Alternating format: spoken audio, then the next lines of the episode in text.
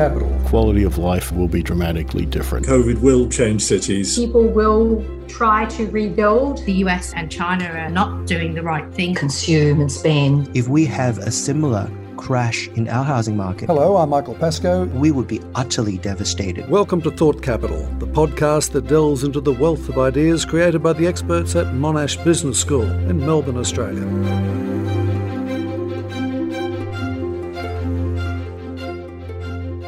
It comes to the economy, everything's connected, which is why this season of Thought Capital will try to connect the dots on the impact of COVID 19. Just recording this podcast for Monash Business School is an example of the way the insidious coronavirus has changed our world. Previously, I'd fly down to Melbourne from Sydney to record three or four interviews in a Monash studio and fly home for dinner, or maybe stay in a hotel overnight for another batch of interviews the next day. This time, like many of you, I've been stuck in my home office, recording the interviews over Zoom. The airline hasn't had my business. Planes grounded, staff let go. The hotel rooms have remained empty. The meals I would have purchased did not come into existence. The taxi or Uber rides untaken. We adapt. We still record the podcast. The audio isn't as fine, but you've become used to that this year. You've adapted too. You understand the foibles and interruptions of working from home and Zoom shares have soared. But the service sector, especially tourism and hospitality, has taken a massive hit. All the businesses and people who used to get an indirect slice of the action from a Thought Capital podcast recording. And the education sector certainly hasn't been spared, from employment to its business structure to the uncertainty over what to do next for work or study. In this episode, we are focusing on the state of our economy with the help of Professor Heather Anderson from the Department of Econometrics and Business Statistics and Professor Giovanni Caggiano from the Department of Economics at Monash Business School. Welcome. Heather, we've called this episode Driving the Australian Economy Through a Pandemic. What is the ride like? Well, I suppose initially we were all subject to um, a very unexpected um, shock the shock was stunning. And there's been um, new shocks that come in as the virus has hit new countries and uh, restrictions have been brought into place. But I, I think the uh, characteristic that we're now becoming more aware of is that this is going to go on for a long while. So there's the marathon um, aspect of this ride that we have to start getting used to and and that's actually i think the hardest part of this. So the kids in the back seat screaming are we there yet? um, are going to get short shrift. Yeah well it's not just the kids. It's the it's the adults.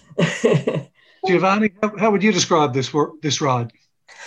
There's a huge uncertainty about uh, how the economy will go through this what type of policies are the best policies to respond is there a trade off between the health crisis and the economic crisis? Is not clear whether or not uh, relatively short uh, pain of a lockdown is worth longer term gains. So it's really like navigating the uncharted. Given the ructions, it's hard for data to keep up to just where we are, let alone indicate where we might be going to. What are the figures telling us about the shape of this recession so far? As far as uh, where we are, the uh, sectors that have been really hit are the arts and recreation, accommodation and food services, rental hiring. The initial statistics um, also showed a, a big drop in agriculture, but that was more due to the bushfires than to the um, COVID it, itself. But the job numbers are already showing um, signs of improvement. Growth rates are showing signs of improvement in, in several sectors. And the predictions that uh, we have done with our models suggest that if there aren't uh, more shocks and more waves, then the growth rate will be back to where it was before by um, early 2022. The levels will take longer. Um, how many jobs there are, that will take longer, but will return eventually. That's what our predictions are saying. Giovanni, while employment picks up as the economy's opened up again, we also have JobKeeper being wound back, the job seeker supplements also wound back, causing a rise in unemployment. The service sector has indeed copped the worst of it. Where do you see that going? There is one thing that is important here, uh, which has also longer term consequences. That is to keep labor participation uh, up. Labor participation is important in the longer term because it affects what we call potential output. So, you know, what the economy is able to produce when it is at full capacity this shock is is going to be temporary. Is uh, how temporary we don't know yet. This is a, um, an economic shock that has uh, uh, a health origin. If you tackle the health crisis, you will tackle the economic crisis. Now, there's a lapse of time that goes from the start of the shock to the time where the shock will be uh, over. It is important in this period of time economic policy will uh, you know keep workers uh, uh, into the labor uh, force. And I think the job seeker and the job keeper programs go in that direction. We have done some analysis of the effects of JobKeeper. Certainly, the growth rates have increased uh, much more quickly than they would have if it was not there. We have that evidence there. Um, we also did some evidence about whether JobKeeper would have the same effect if it was extended, and that evidence was not there in contrast, it would have some effect, but nowhere near as, as much as, as the first time. As they begin to get pulled back, um, is there going to be the demand? Where's the demand coming from to take up the slack? Keeping up demand means giving people uh, cash to spend. People need to have increase in their disposable income, and in particular, those categories of people that are going to spend that money. There is one data that uh, uh is striking if one looks at Australia, which is the um, level of the saving rate. The saving rate since the beginning of the crisis has skyrocketed. It is about 20% now, it's 19.8%.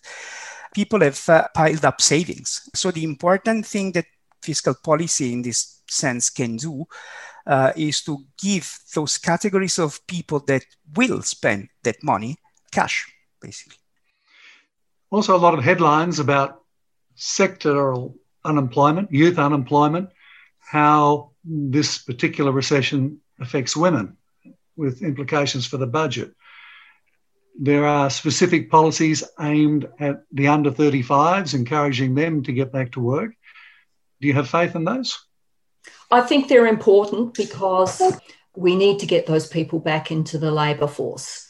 Faith, well, um, it depends on, I suppose, if people stay in the labour force, and that remains to be seen, I suppose. But I, I, think it's important to get people back into the labour force. It's important to get them trained, and that was one of the things that the um, budget was looking at as, as well. And I, I think that's important. The Reserve Bank seems to be suggesting that we won't have the inflation rate in its target range for several years, and therefore interest rates stay down for several years. Does that also mean unemployment is going to remain too high for several years?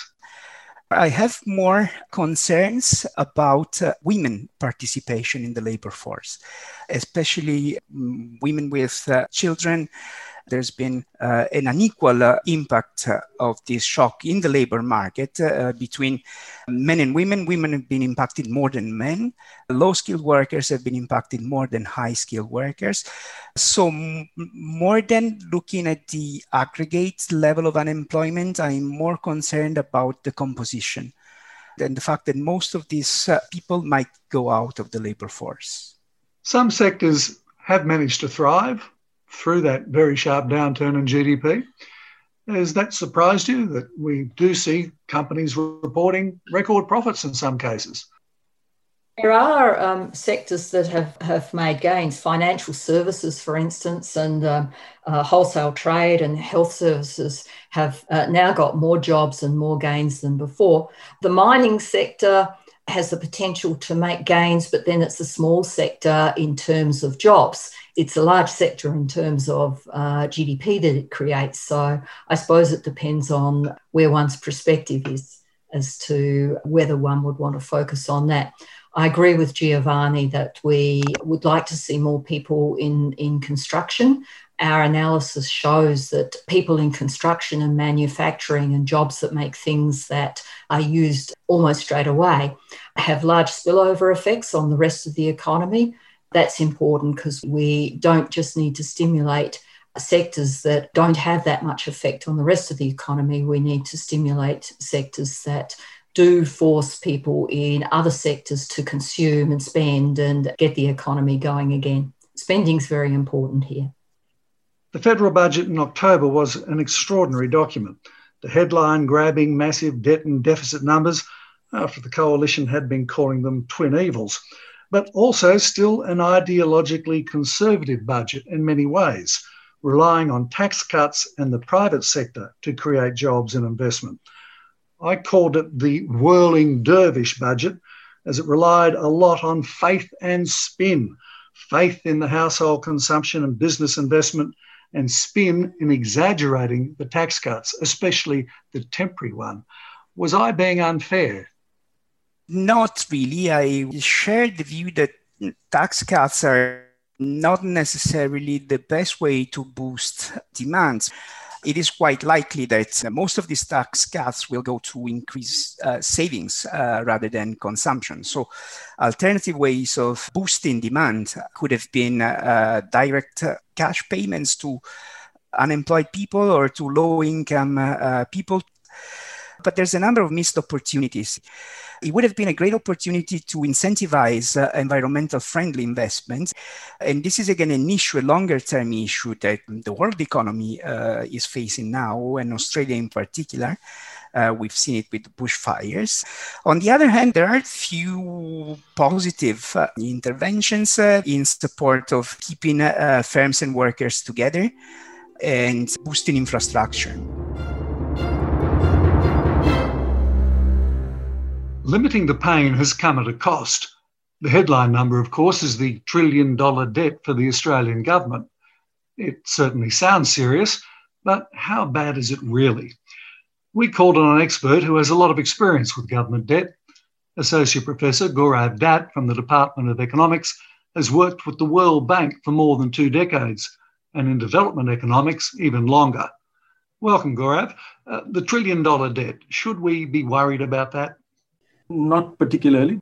When we're looking at, uh, say, numbers related to debt, I think we have to relate it to the size of the economy. I mean, a trillion dollars is an absolute uh, number. It seems very large, but you have to see it relative to the size of the economy. So the size of Australia's economy is about $2 trillion.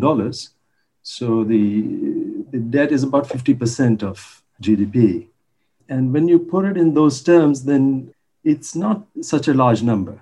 I mean, again, you have to view it in the context of, you know, other countries and the average for advanced economies in terms of debt as a percentage of GDP is around 125%. And that's similar numbers for UK, US, even France and Germany have higher numbers. Canada has over 100% as the debt ratio. So it's not particularly large. So one shouldn't be too alarmed. Is there a right number? I mean, does it matter?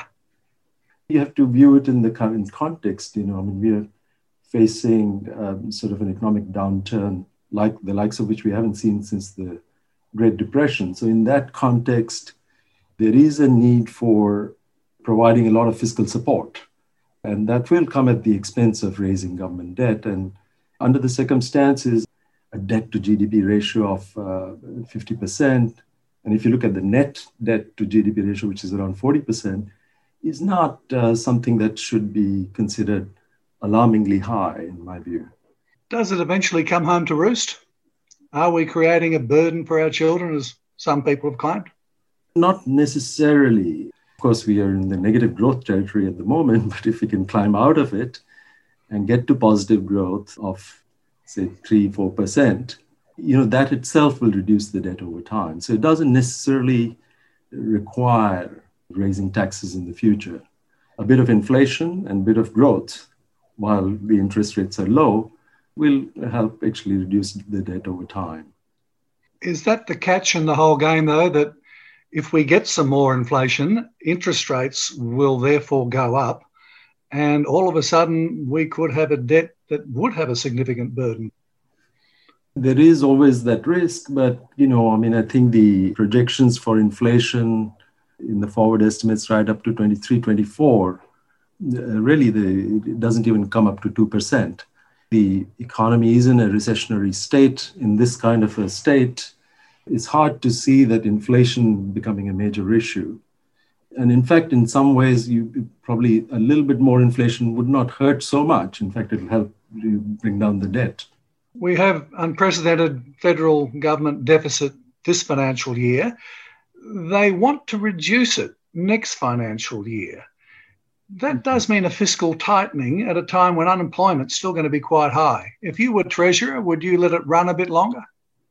Yeah, that's a that's a good question. I mean, I think in some ways uh, there could be an argument, in fact, even for a higher fiscal deficit than is planned for.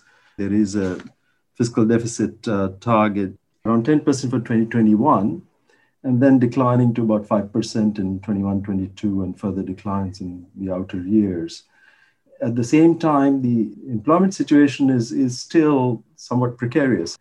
There seems to be a certain amount of willingness to tolerate a relatively high level of unemployment and underemployment. The budget anticipates that you know they probably won't get down to below six percent till 23, 24. So with a six to seven percent unemployment rate, you're probably looking at an underutilization rate upward of 10 percent, and that's significant. And um, it has lots of you know knock-on effects in terms of you know what it means for uh, real wages, what it also means basically for people's lives and livelihoods. so there is an argument, in my view, certainly that they could have even gone for a even higher deficit to, to provide a greater sort of fiscal support. The Reserve Bank Governor Guy Debelle made the point that it's a good time to borrow and borrow big, and borrowing big now means probably less debt later than borrowing small. That the economy given to our children would be in a worse state rather than giving them some debt. Sounds like yeah. you agree with him. Yeah, I think there's a lot to be to be said for that that view, and um, and it's interesting that such a view is coming from the leaders of you know monetary policy in the country themselves, because you know if you really look at what are the alternatives, yes, we could have gone for even a smaller deficit and therefore a smaller debt this year. What would that mean? I mean, that means lower government spending, which means effectively that you know there's going to be even greater hardship for on people is probably going to have a knock-on effect on our growth you know which is instead of minus 4% for this fiscal year you might be looking at minus 6 7% and that it further erodes you know the tax revenues down the road. If the economy is kind of basically shrinking so would your tax revenues and it doesn't even improve the fiscal bottom line in the medium term. So a little bit more pain or it's arguable how much pain it is in the first place, but a little bit more deficit now um, perhaps uh, seems to be the right way to go. If you were treasurer for the next budget, where would you be spending the debt? I would be guided quite a bit by what's happening on the employment side. I mean, you know, if we are still looking at relatively high levels of unemployment, I think uh, cash support to households in various forms I think there would be a case for uh, not tapering it down too quickly. And then also in terms of spending, it would be good to see a bit more devoted to sort of things like social housing, not to mention higher education, you know, which has uh, certainly been hit very badly, and it's a large export industry as well for Australia, and, and it's really uh, something that could have been supported better and should have been supported better, in my view. Similarly, you know, we, as you know, we, we're going to have negative population growth in the next year or so. Again, providing some more support to workers who are on temporary visas would have been a good idea, also because it gets spent uh, eventually in the economy. I mean, these, these are groups that have a very high propensity to spend. And finally, uh, uh you know, this is also perhaps not a bad time to think in terms of some longer term repositioning of the economy, especially encouraging green investments. You probably saw the recent statement by, by Xi Jinping about China aiming for zero net emissions by 2060. So even you know relying a lot on the mining sector and, digging out our minerals and especially coal, etc. And that strategy, you can already see that you know it's reaching its limits.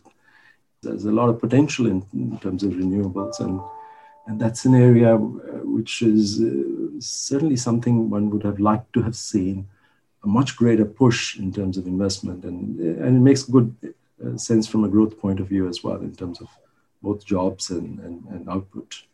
How long do you think before we get back on track? That's a hard question. I mean, if you go by, you know, certainly what the budget is projecting, uh, they expect to return to about a 3% rate of growth uh, by about 23, 24. This is not going to be a case of come next year, we are back on track. It's, uh, it's likely to be a slower recovery. Some of it will depend on what sort of fiscal response the government is, both in terms of the size and the content. I think we're looking at a, at least two, three years before we get to pre COVID levels uh, in terms of a number of indicators. It's hard to give up on a dozen years of uh, rhetoric and ideology all of a sudden. No, certainly is. But I think this is a sort of a lesson that people have learned all over the world. I mean, you know, and Australia is no exception. You look at all the advanced countries, they've come to realize, especially in this context of negative real rate of interest and etc., that our only hope out of this is good old Keynesian sort of mechanisms. And even uh, Trump's USA has, in practice, uh, really gone in for one of the largest fiscal stimuluses anywhere in the world it's a lesson worth learning and, and acting on it. Whether we've learned the lesson as a country or not, and whether our fiscal stimulus is large enough or not, Heather Anderson and Giovanni Caggiano, we've discussed the difficulties. Are there things you're positive about? Well, there are a lot of um, uh, countries um, that are doing a lot worse than us. So, in, in that sense, we should be um, pleased with the situation we're in. We've got good control of COVID and our economy is picking up, and it was in good shape before um, COVID came. So, I think we can be optimistic. It will take some time. We've got to be um, positive, but we started from a good place. Um, our economy was in good shape. We haven't lost our, our infrastructure and capital.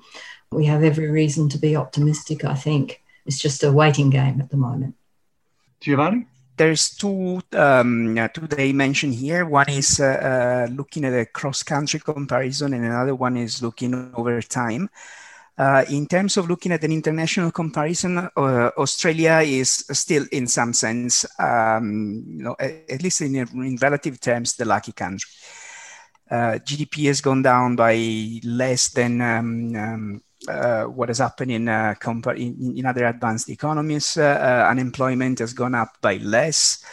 there's more space for fiscal um, stimulus in Australia compared to other uh, economies. So and uh, and COVID is uh, uh, under control compared to other uh, economies. So in this sense, in relative terms, Australia is still a better place than other countries. A wild ride, but we keep on riding it. Thanks for talking to us. Thanks. The service sector has copped the worst of the COVID 19 economic shock the repercussions are likely to be felt for years to come. But there is hope for businesses that are able to adapt. Tune in to the next episode of Thought Capital. Listen to how they did it. Until then, stay safe. Thought Capital is written and produced by Tina Zanu. Editor is Nadia Hume. Executive producer Helen Westerman. If you'd like to find out more, go to monash.edu forward slash business. Look for us wherever you listen to podcasts.